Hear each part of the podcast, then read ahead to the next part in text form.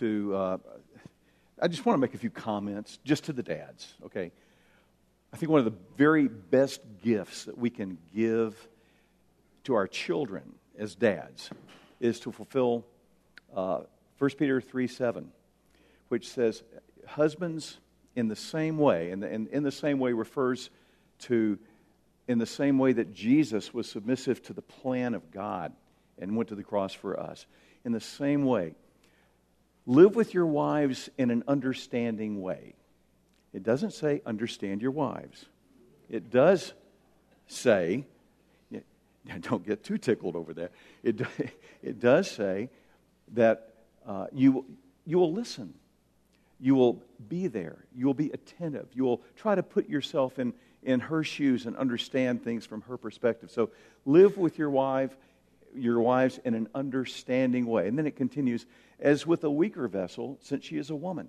And the point there is not that she is weak, it is a comparative. And the idea is this she is in, if the husband is the one whom God holds responsible as the head of the home, the wife is in a position of relative vulnerability. Do not abuse that. It is a weaker position.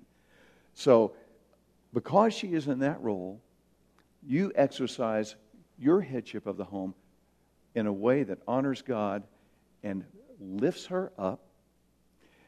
Because the, the verse continues as a fellow heir of the grace of Christ. Give her honor as a fellow heir, as the grace of uh, uh, fellow heir of the grace of Christ. And the assumption is that she, of course, you're marrying a believer. She's a fellow heir of the grace of Christ. But, but the idea here is that you are publicly and privately building her up. I think that's the greatest thing that a dad can do and, uh, for his children is to build up their mother and to live with your wife in an understanding way. Grant her honor as a fellow heir of the grace of Christ. So you honor her privately and publicly. And then he says, and by the way, if you don't do this, if you abuse her, don't bother coming to me, lest your prayers be hindered. I don't want to hear. so, gentlemen, that's the very best advice that I can offer to all of us as husbands uh, to live with your wife in an understanding way, as with a weaker vessel, since she's a woman, and grant her honor as a fellow heir of the grace of Christ, lest your prayers be hindered. So, uh, happy Father's Day. I hope that is an encouragement to you because to me it's a, it's a challenge uh, to all of us. Now, what does that have to do with the sermon? Absolutely nothing but uh, I, I, it's something that's been, uh, been on my mind. Every time I um, count, do premarital counseling for a wedding, I require the men to memorize that verse. And yes, the ladies have their own verses uh, to, to memorize as well. So, Father, we give you thanks, and we ask that as we open your word now, your spirit would be our teacher. Thank you, Father, for uh, dads, and we thank you, Lord, for being our Father. We pray this in Jesus' name. Amen. Uh, if you'll turn in your Bibles to the book of Romans, probably the most predictable words I will say today. The section we've just been covering in Romans chapter 9, which focuses so strongly on the sovereignty of God, is, uh, has been called the most difficult section of the Bible. Some have called it the pastor's graveyard. It's really not. It's, it's just that our default is that we want a God that is less than God is. Our default is we want a God who is manageable. Tozer wrote, quote, left to ourselves, we tend to immediately reduce God to manageable terms. We want to get him to where we can use him, or at least know where he is when we need him. We want a God we can, in some measure, control. I think he's right. I, I think that's the default position of my sin nature is to exalt myself and my free will and diminish God's sovereignty. Well, Romans 9 won't let that happen.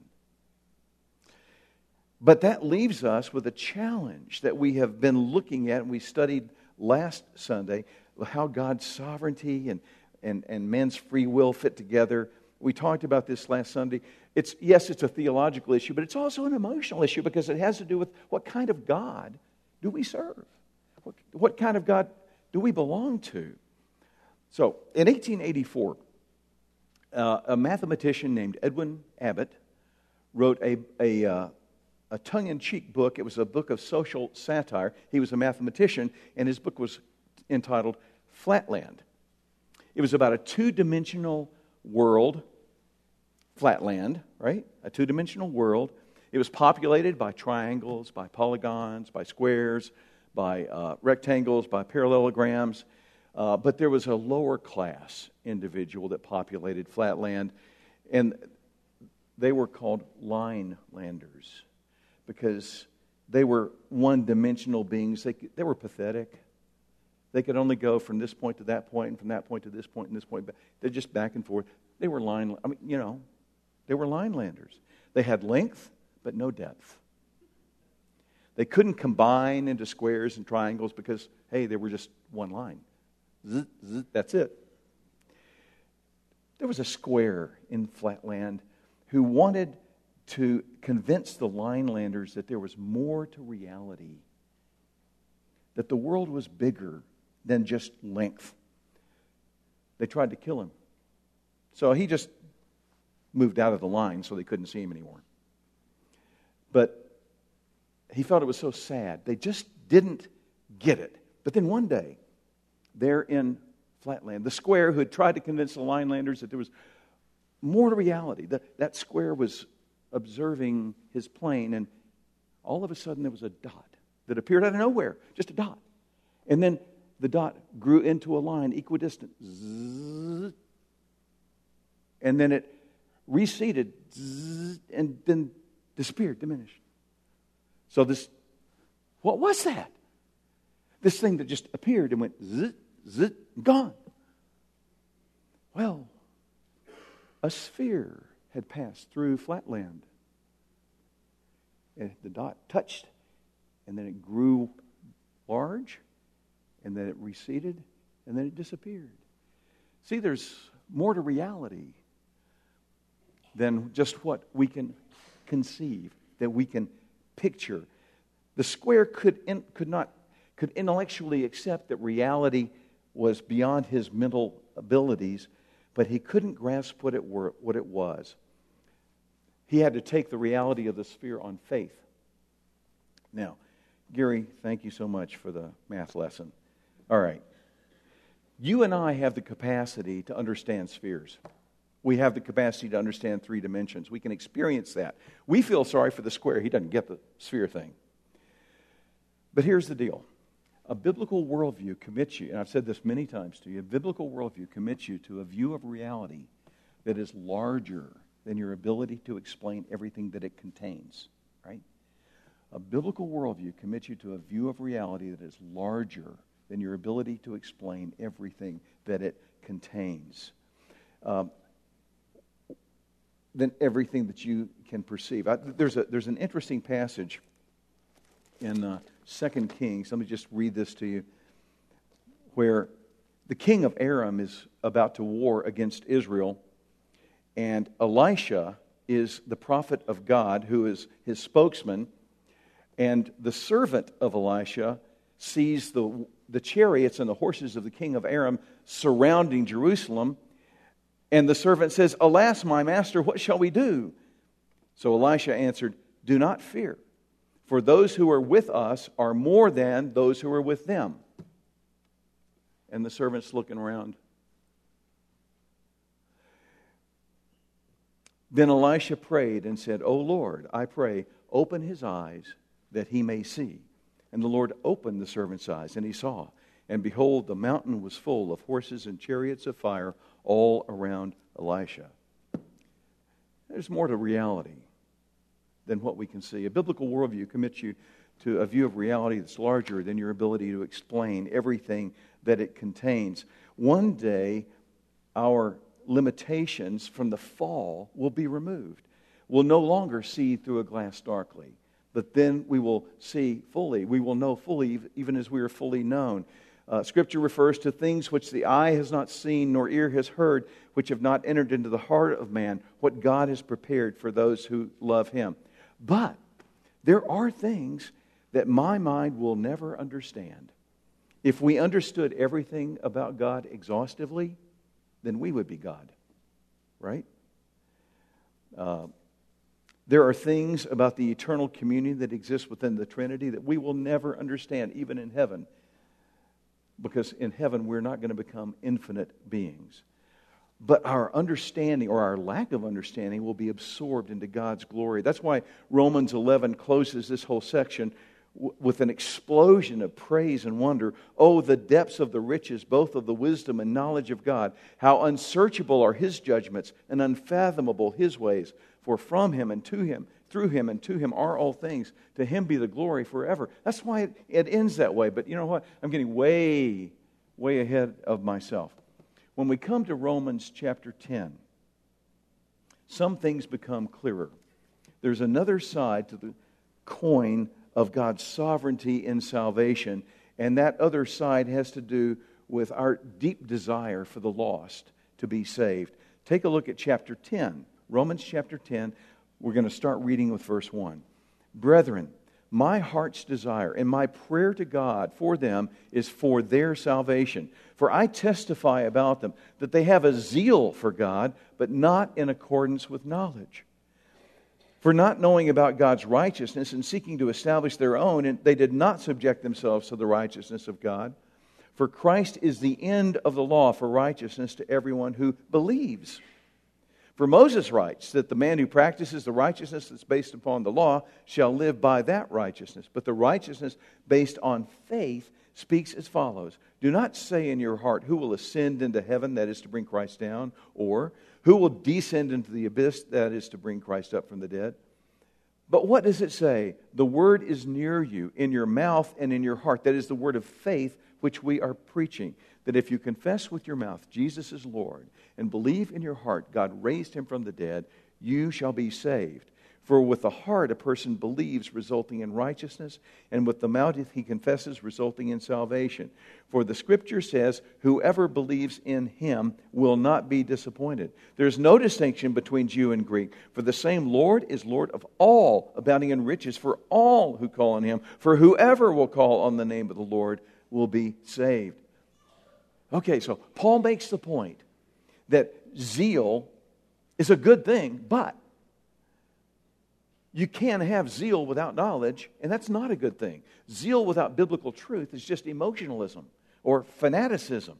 I want to point out three strong contrasts in our text, and I'm going to be able to finish two of them today, and we're going to return, return to this passage next Sunday. This is a to be continued uh, study. Before we take off into chapter 11, the runway is chap- um, in chapter uh, 10. The runway is chapter 9, verses 30 to 33. And there's a contrast here.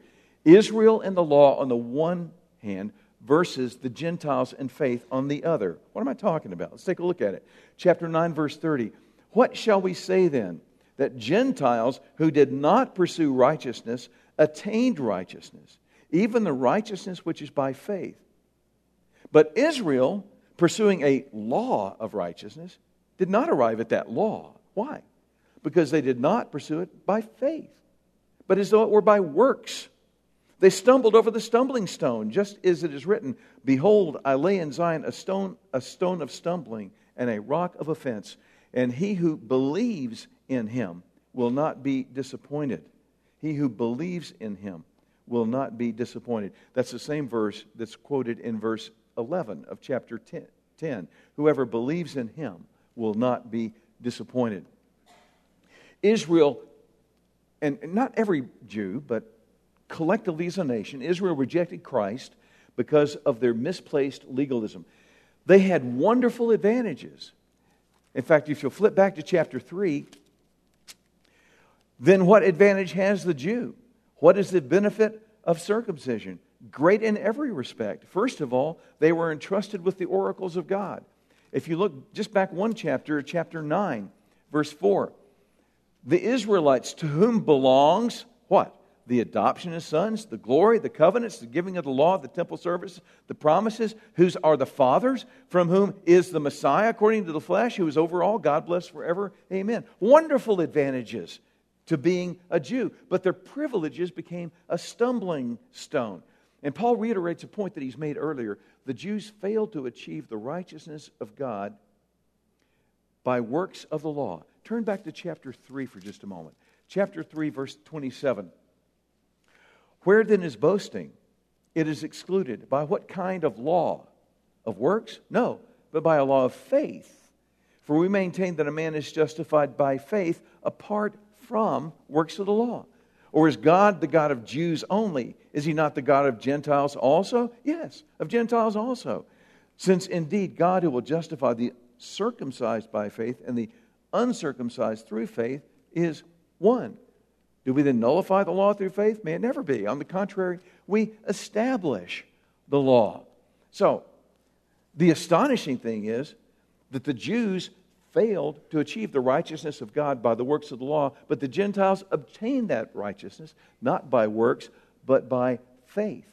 Look at, again, chapter 9, verse 33 whoever believes in him will not be disappointed. That's the same Old Testament quotation that we're going to see in verse 11, as I mentioned a moment ago. So, first, there's this contrast between Israel and the Gentiles. Here's the deal if you open that up, if you unwrap that, it's, all, it's really a contrast by being saved by law as opposed by, to being saved by faith. And if you open that up further, it's a contrast between being saved by works and being saved by grace. Our default, as I said before, our default is to want to earn salvation by our own efforts. And, and if you're a, a visitor here, maybe here for the first time, please, first of all, I'm so glad you're here. But let me, let me say this we cannot rescue ourselves from the penalty of our own sins by our own efforts. Salvation is a gift of God. It's a gift to be received with empty hands. But, Gary, I'm sincere in my belief. Doesn't God count sincerity? No, not if you sincerely believe the wrong thing. Here's the second contrast. Look at chapter 10, verses 1 and 2. Zeal with knowledge versus zeal without knowledge. Brethren, my heart's desire, my prayer to God for them is for their salvation. For I testify about them that they have zeal for God, but not in accordance with knowledge. Now, no matter how sincere, how fervent, or how zealous you are, sincerity does not save. He says, My heart's desire for them, my prayer to God for them is for their salvation.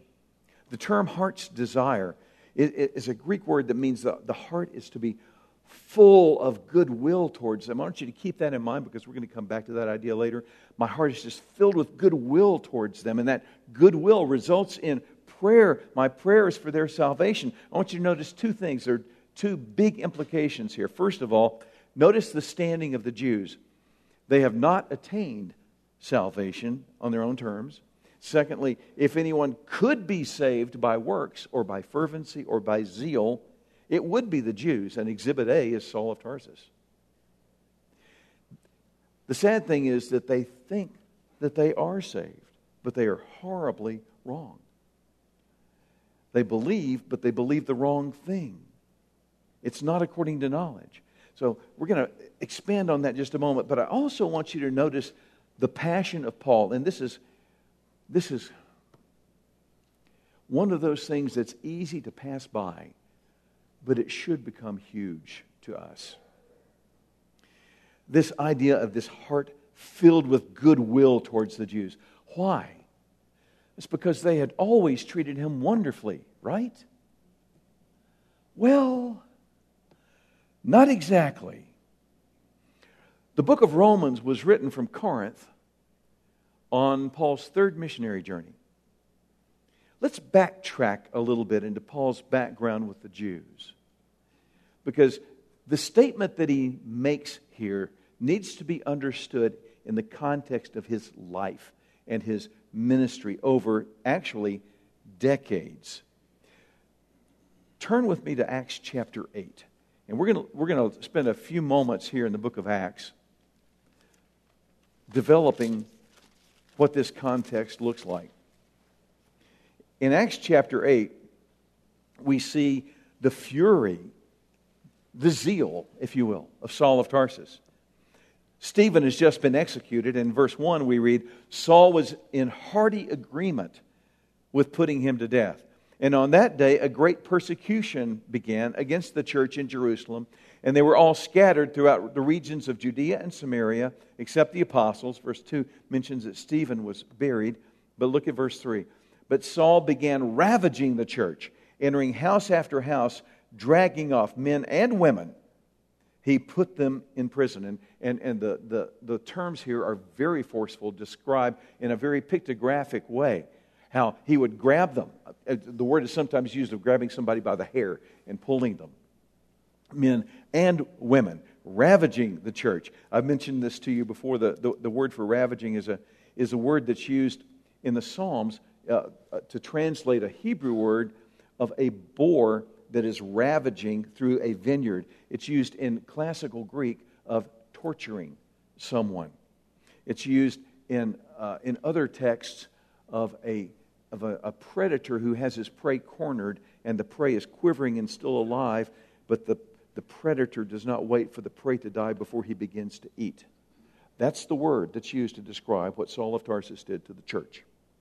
Chapter 9, Acts chapter 9. Now, Saul, still breathing threats and murder against the disciples of the Lord, went to the high priest and asked for letters from him to the synagogues of Damascus, so that if he found any belonging to the way, both men and women, he might bring them bound to Jerusalem. Now, you, you, you, get the, you get the picture of Saul of Tarsus. However, on that road to Damascus, God miraculously saved this man. Saul, Saul, why are you persecuting me? Who are you, Lord? And then his world turned upside down. I am Jesus, whom you're persecuting. And at that split instant, Saul of Tarsus realized that everything he believed was wrong and that everything that the Christian that he'd been persecuting was right. He probably thought in that moment, I'm a dead man. But God had different plans for him. In fact, he says to Ananias later, I'm going to show him how much he will suffer for my name's sake. Saul of Tarsus became a Christian apologist. The first place was in Damascus. Now, I want you to notice this. Look at chapter 9, verse 19. He took food and was strengthened. Now, for several days, he was with the disciples who were at Damascus. Remember, this is where these are the people he's going to kill. He's going to drag back to Jerusalem and torture. Verse 20. And immediately he began to proclaim Jesus in the synagogues, saying, He is the Son of God. All those hearing him continued to be amazed and were saying, Is this not he who was in Jerusalem, who in Jerusalem destroyed those who called on his name? And who had come here for the purpose of bringing them bound before the chief priests. But Saul kept increasing in strength and confounding the Jews who lived at Damascus by proving that this Jesus was the Christ. And when many days had elapsed, the Jews plotted together to do away with him. How were they going to do that? That's called assassination, friends. Look at verse 29. Uh, verse 28, rather. Uh, I'm sorry, that was in Damascus. Verse 28, now he's in Jerusalem. In Jerusalem. Verse 28, and he was with them, moving about freely in Jerusalem, speaking out boldly in the name of the Lord. And he was talking and arguing with the Hellenistic Jews, but they were attempting to put him to death. There it is again. Verse 30, but when the brethren learned of, of it, they brought him down to Caesarea and sent him away to Tarsus. And there he stayed for roughly six years until we see him uh, later on in Acts chapter 11. So Saul of Tarsus gets saved. Boom, assassination plot. Boom, assassination plot. Damascus, Jerusalem. The Jews are trying to kill him. First missionary journey, years later, Acts chapter 13. They're in the city of Iconium. Acts chapter 13. Are you there with me? Let's take a look at verse 44. Acts chapter 13, verse 44. The next Sabbath, nearly the whole city assembled to hear the word of the Lord. But when the Jews saw the crowds, they were filled with jealousy and began contradicting the things spoken by Paul and were blaspheming. Look down at verse 50. But the Jews incited the devout women of prominence and the leading men of the city and instigated a persecution against Paul and Barnabas and drove them out of their district. So, Antioch, they drive them out of town. They go to Iconium. Look at chapter 14, verse 2. But the Jews who disbelieved stirred up the minds of the Gentiles and embittered them against the brethren. So they stirred them up.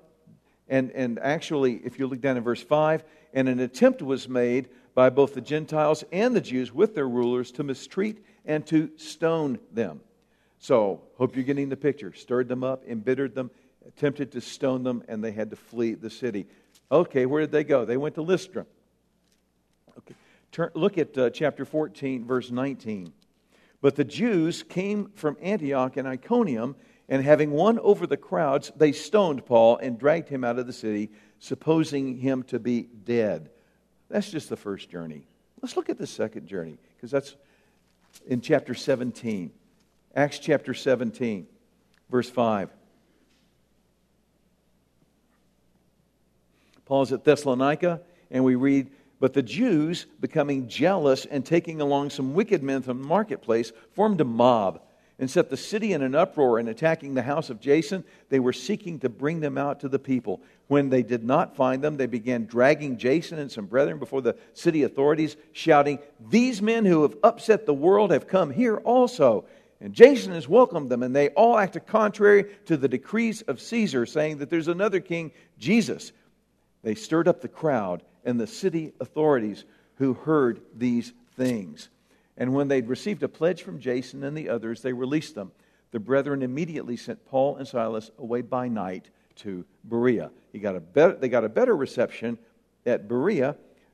But look at uh, Acts chapter 17, verse 13.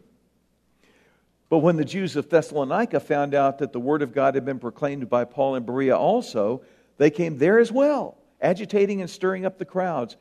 Then immediately the brethren sent Paul out to go as far as the sea, and Silas and Timothy remained there. So, okay. Uh, eventually, he had to leave by ship. Chapter 18, they came to Corinth. Chapter 18, verse uh, 12. But while Gallio was a proconsul of, of Achaia, the Jews with one accord rose up against Paul and brought him before the judgment seat, saying, This man persuades men to worship God contrary to the law and they're very, very vague about that. What they mean is the law of Moses. That's what they think, but they don't say the law of Moses. They want Gallio, who's new to the office, to think the law of the Romans. Gallio was too smart. He was having nothing to do uh, with, with, with their plan. Uh, so, uh, they, but they dragged them before the authorities. Look at chapter 20. They went down to Greece, chapter 20, verse 3. And he spent three months when a plot was formed against him by the Jews he was about to set sail for Syria and he decided to return through Macedonia. So there's another, uh, a, a, presumably another assassination plot. Now, that's just up to the time when he wrote the book of Romans. And there's more. Look at chapter 23. At this point, Paul wrote Romans, but later on, in chapter 23, look at verse 12.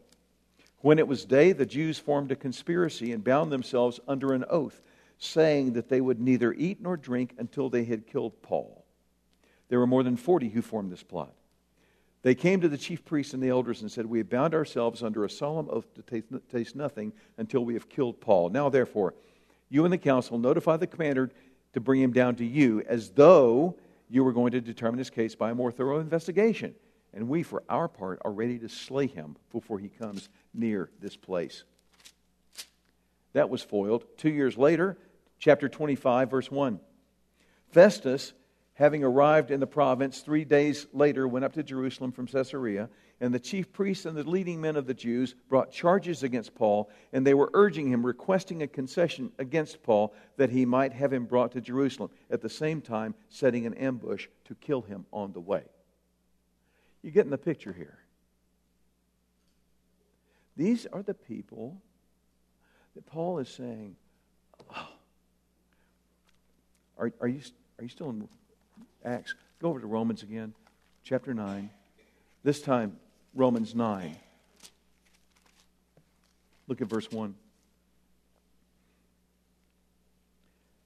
I'm telling the truth in Christ. I'm not lying. My conscience testifies with me in the Holy Spirit that I have great sorrow and unceasing grief in my heart. I could wish that I myself were accursed, separated from Christ for the sake of my brethren, my kinsmen according to the flesh, who are the Israelites. And then he goes to the verses I read to you before to whom belongs the adoption as sons, the glory, the covenants, giving of the law, temple service, promises, whose are the fathers, from whom is the Messiah according to the flesh, who is over all, God bless forever. Amen. How could Paul say that? Oh, well, he was the apostle to the Jews, right? No, that was Peter. Paul was the apostle to the Gentiles. But do you see his heart here? Would, would you be able to look into a mirror and say, I have the same heart of compassion and longing for the salvation of those who mistreat me like this? Does that just stun you? So, that's why in verse 1, my heart's desire my, of chapter 10, my heart's desire, my prayer to God for them is for their salvation. For I testify that they have a zeal for God, but not in accordance with knowledge. So they have zeal. Hey, wait a minute. Don't pastors want people who are on fire? Zealous? Sometimes I think we admire zeal, which we assume is connected to being spiritual, more than we admire knowledge, which we assume is connected to being cold and unemotional. but first of all, that's just a false dichotomy. We're to have both zeal and truth and knowledge. And, and there is a priority here. Knowledge is the foundation for zeal, it trumps zeal. The Ephesians needed some zeal, but Paul doesn't chastise them. The Galatians had all kinds of zeal but Paul denounces them for being doctrinally weak. They needed knowledge of the truth. And let me mention one more thing here. Zeal is not the same, or I'm sorry, godly zeal is not the same as emotionalism. In Malachi 2:13, we read, "You cover the altar of the Lord with tears, with weeping, with groaning." They were getting all kinds of emotional in, in worship service. But then he then God indicts them and explains his judgment upon them. Yeah, they were emotional. The most emotionally hyped church in the New Testament was Corinth. They came out of what was called the mystery religions tradition. If you read about the, the, the uh, uh, worship that took place in the city of Corinth and in the Macedonian regions, um, it, it was considered spiritual to let yourself go. The Greek word for stand or, or be stable is the word stasis. And to lose stability, to lose control of yourself, to stand outside yourself was ecstasis, ecstasy. Paul's point to the Corinthians was that ecstasis is not spiritual. God's plan is for zeal according to knowledge. The truth of the gospel should move us to awe and to thankfulness and love. But the Jews had zeal that was not according to knowledge. Did they have the wrong information? No, not really. They took the right information and twisted it to say what they wanted it to say. They knew about God because God had revealed himself. But the point here in these verses, and in, if you go back to Romans 2 through 4, those uh, three chapters, is that justification by grace through faith is embedded all through the Old Testament. That means a relationship with God through, through faith in Jesus is God's plan. And the Jews knew about God, but they had no relationship with Him. Verse 3 says, For not knowing about God's righteousness and seeking to establish their own, They did not subject themselves to the righteousness of God. Salvation is all or nothing. Either you received God's righteousness or you have not. If you're trying to establish salvation by your own righteousness, if you're trying to earn your way into heaven, then you're not, there's no salvation spectrum. There's no sliding scale. There are no gradations of being saved where you're almost there. This is, there is a changing spectrum of knowing about Him. We grow in our knowledge about Him, but we're involved in that pursuit. Knowing about Him comes from our direction where we study the Word, we get to know Him, we walk with Him, but knowing Him comes from His direction. It's a matter of receiving His righteousness by faith. People who are zealous for good works are pursuing man centered righteousness that I can attain. For these people, the gospel is not good news because it means letting go of trying to save themselves, which means letting go of their pride. Remember Romans chapter 3? Where is boasting? It is excluded. By the way, as, as I'm going through all this, are you seeing the interconnectedness of all these themes that wend their way through this book? It's rather it, it's just astonishing. But the point here is man centered righteousness and God centered righteousness are, are not different degrees of the same thing, they're different universes. Verse 3 says they established their own righteousness. That means that I am the one picking and choosing what I think God should or shouldn't include in his plan. And what that means is I create God in my own image. By contrast, look at verse 4. For Christ is the end of righteousness for everyone who believes. The Greek word for end is telos. Some of you are familiar with the word teleology. And it's emphatic. And it, it, it means either goal or fulfillment or both. The meanings are kind of hard to separate. One refers to filling, and the other refers to fulfilling. Uh, and, and the first means filling the law in the sense that because we're in Christ, his perfect obedience, his perfect obedience to the law made, uh, made the law complete. It is finished. Hebrews 10, for example, describes how Christ completed the sacrificial system. Christ's work makes all legalism irrelevant. He completed it, he filled it up. The other meaning of end, Christ is the end of the law, is not just filling, but fulfilling the law. Christ was the end of the law in the sense that he came to fulfill it. Matthew 5 Do not think I, think I came to abolish the law of the prophets. I did not come to abolish, but to fulfill. Christ satisfied all the demands of, Christ, of, God's law. Now, because he satisfied all the demands of God's law, if you are in Christ, you too have that satisfaction. You too are under grace you are no longer under law, but under grace. Okay. Now, this is to be continued next week. I want to nail down two points.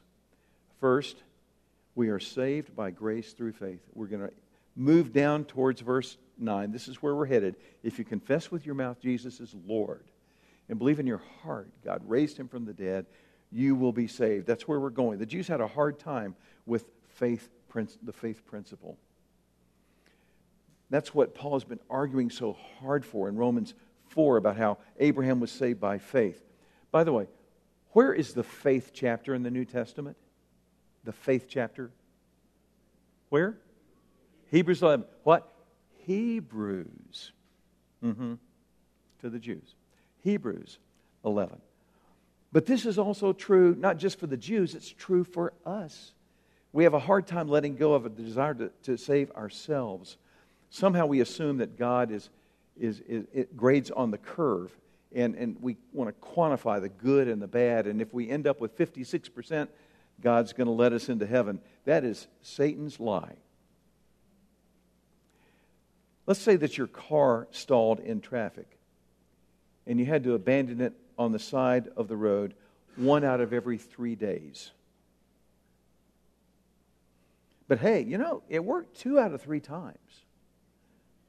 So, really nothing to complain about, right? You'd, you'd still call it reliable, right? Because it's 66% righteous. Or your refrigerator stops working four days out of the month. But it's only four days. It works the rest of the other 26 days of the month. That's 87% righteous. That's reliable, right? Or if you miss two mortgage payment, payments, I'm sure the bank would say, you know, that's 83% righteous. That's pretty good. No, it just doesn't work that way. The Jews were zealous for good works, channeled through fulfilling the law. Maybe for us, it might be through doing good works to our neighbors or giving to United Way or some other worthy goal. The issue is not whether or not we have good works, the issue is whether or not they count. Whether or not our zeal is according to knowledge based on faith in Jesus Christ. And, and the second thing I want to, to leave with so, first, we're saved by grace through faith. And that's the point. Second, the second point I want to close with is Paul's passion for the lost. Where does his passion for the lost lead him in verse 1? It leads him to pray, to pray for the people that he wants to be saved.